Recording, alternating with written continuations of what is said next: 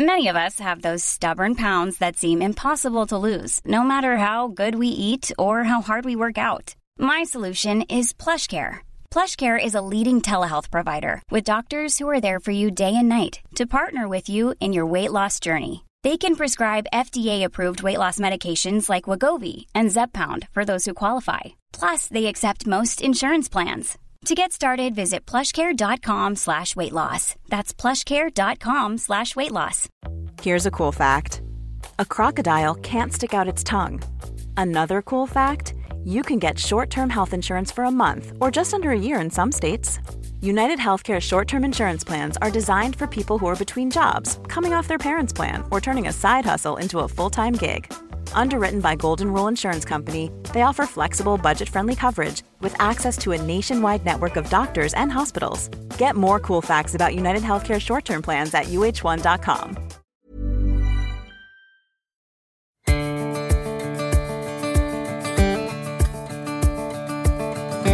Welcome back to the Commons. I'm your host, Brian Phillips, here for some more conversations about school life and leadership.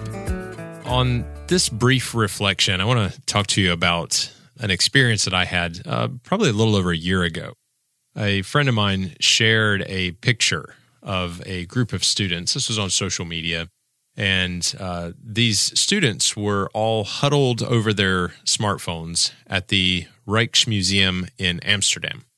Now, behind them stood the magnificent masterpiece, The Night Watch by Rembrandt. Um, and not a single student in that group, uh, maybe 15, 20 students, not a single student was looking at the actual painting. All of them, rather, were staring intently at their phones. Now, if that's ringing a bell, I believe that photo went viral as such photos do on social media, circled the globe, sparking outrage among the masses, most of whom stared at it on their smartphones like I did. Uh, you know, kids these days was the typical response. Everyone fussed about the influence of technology and how it's taking over our lives and it's uh, ruining our imaginations and so on. And um, I don't mean to actually dispute those claims, but there was a catch to this particular story. The photo was taken only after the kids had spent many, many minutes observing the painting itself. It was after they took time to observe the painting that they consulted the museum's smartphone app, which, if you go to the museum's website, you can see it uh, prominently advertised. And that app is designed to give more background about both the artist and the particular work. Now, granted, that could lead into an interesting conversation about the role of technology in education and whether such an app is actually helpful or distracting or whatever. But the students were told by their teacher and by their tour guide to consult this app, and so they obeyed. But the bigger point that I want to draw from this that I think is valuable for all of us, whether you are a headmaster, a teacher, homeschooling parent, whatever your context, uh, or even if you're not in any of those particular contexts, still some applicable lessons here. We live in an age of outrage, a lot of anger. The things that go viral are not usually the good news, are they? And yet we know so little. We know so little about people's actions, about the context of it, about why they do things, their their motives, that is. We know so little, but we conclude so much about other people, their problems, their habits, their circumstances, what they should do, what they shouldn't do. And this is interesting because we also live in a day that cries, don't judge at every corner. All the while, we are a culture that judges so quickly and so unfairly. We demand the benefit of the doubt for ourselves while failing to grant it to others even though Scripture requires us to do just the opposite. In Proverbs 15, verse 28, Solomon writes, The heart of the righteous ponders how to answer, but the mouth of the wicked pours out evil things. Notice that contrast there of not just what the righteous says or what the wicked says, but how they say it. The heart of the righteous ponders gives thought, contemplation. They're slow before they answer, but the mouth of the wicked pours out, gushes out evil things. They're quick to utter evil things. In Proverbs 17, verse 27, Solomon says there, Whoever restrains his words has knowledge, and he who has a cool spirit is a man of understanding. Even a fool who keeps silent is considered wise. When he closes his lips, he is deemed intelligent.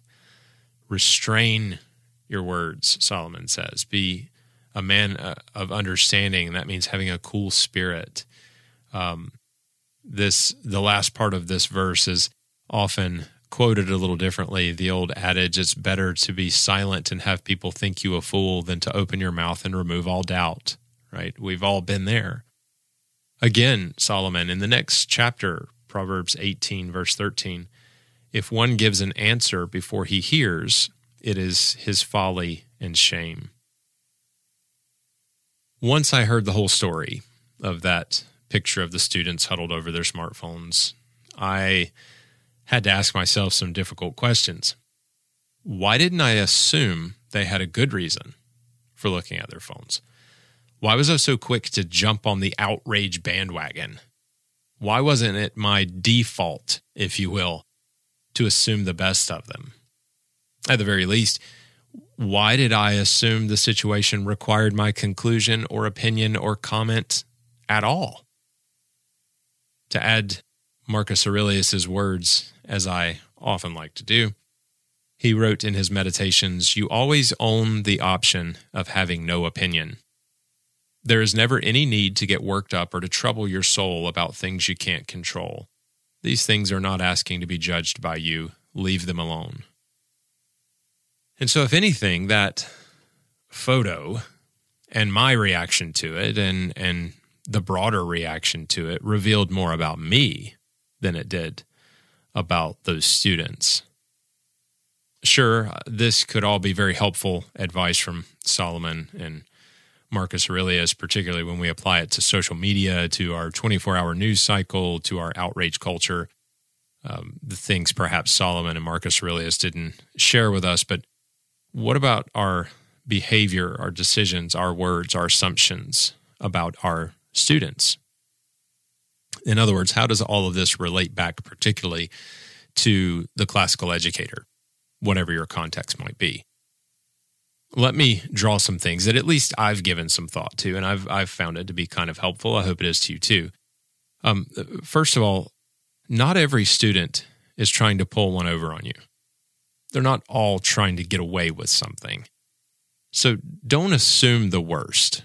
I grant that we have to have guidelines, we have to have rules, we have to have ways of doing things and and policies and procedures and all of that, but don't assume the worst of your students of other teachers, of your parents, of those in your school community.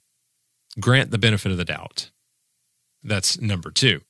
Grant the benefit of the doubt. And if you must err at all, err on the side of mercy. One of my favorite quotes is misattributed to Philo of Alexandria um, and was likely first uttered by a Scottish pastor named John Watson, um, not the John Watson of Sherlock Holmes fame, but a different one. He said, Be kind, for everyone you meet is fighting a great battle. So, in our school communities, in our relationships, whether our school community is our family or whether it's a much larger community in, an, in a brick and mortar school, give the benefit of the doubt when you can. Give mercy wherever you can and be kind because everyone you meet is fighting a great battle. Number three, remember that your students aren't robots. Whether those students are your own children or someone else's children, they're not robots. They get tired just like you do. They misuse their time just like you do. When they're in school, they'd often like to be somewhere else, just like all of us did. And let's face it, sometimes still do right?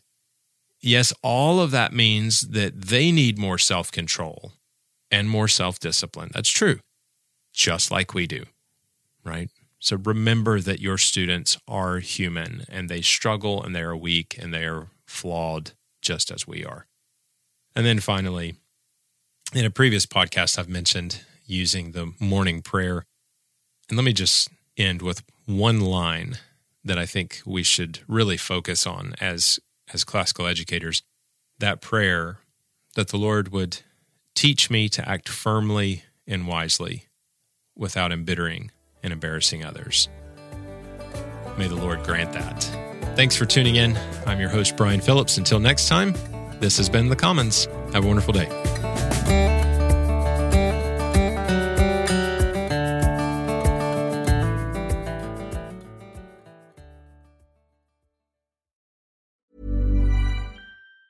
Hi, I'm Daniel, founder of Pretty Litter. Did you know cats tend to hide symptoms of sickness and pain? I learned this the hard way after losing my cat, Gingy. So I created Pretty Litter, a health monitoring litter that helps detect early signs of illness by changing colors, saving you money and potentially your cat's life. Pretty Litter is veterinarian developed, and it's the easiest way to keep tabs on your fur baby's health right at home. Go to prettylitter.com and use code ACAST for 20% off your first order and a free cat toy. Terms and conditions apply. See site for details. Ever catch yourself eating the same flavorless dinner three days in a row? Dreaming of something better? Well, HelloFresh is your guilt free dream come true, baby. It's me, Keke Palmer. Let's wake up those taste buds with hot, juicy pecan crusted chicken or garlic butter shrimp scampi. Mm. Hello Fresh. Stop dreaming of all the delicious possibilities and dig in at HelloFresh.com. Let's get this dinner party started.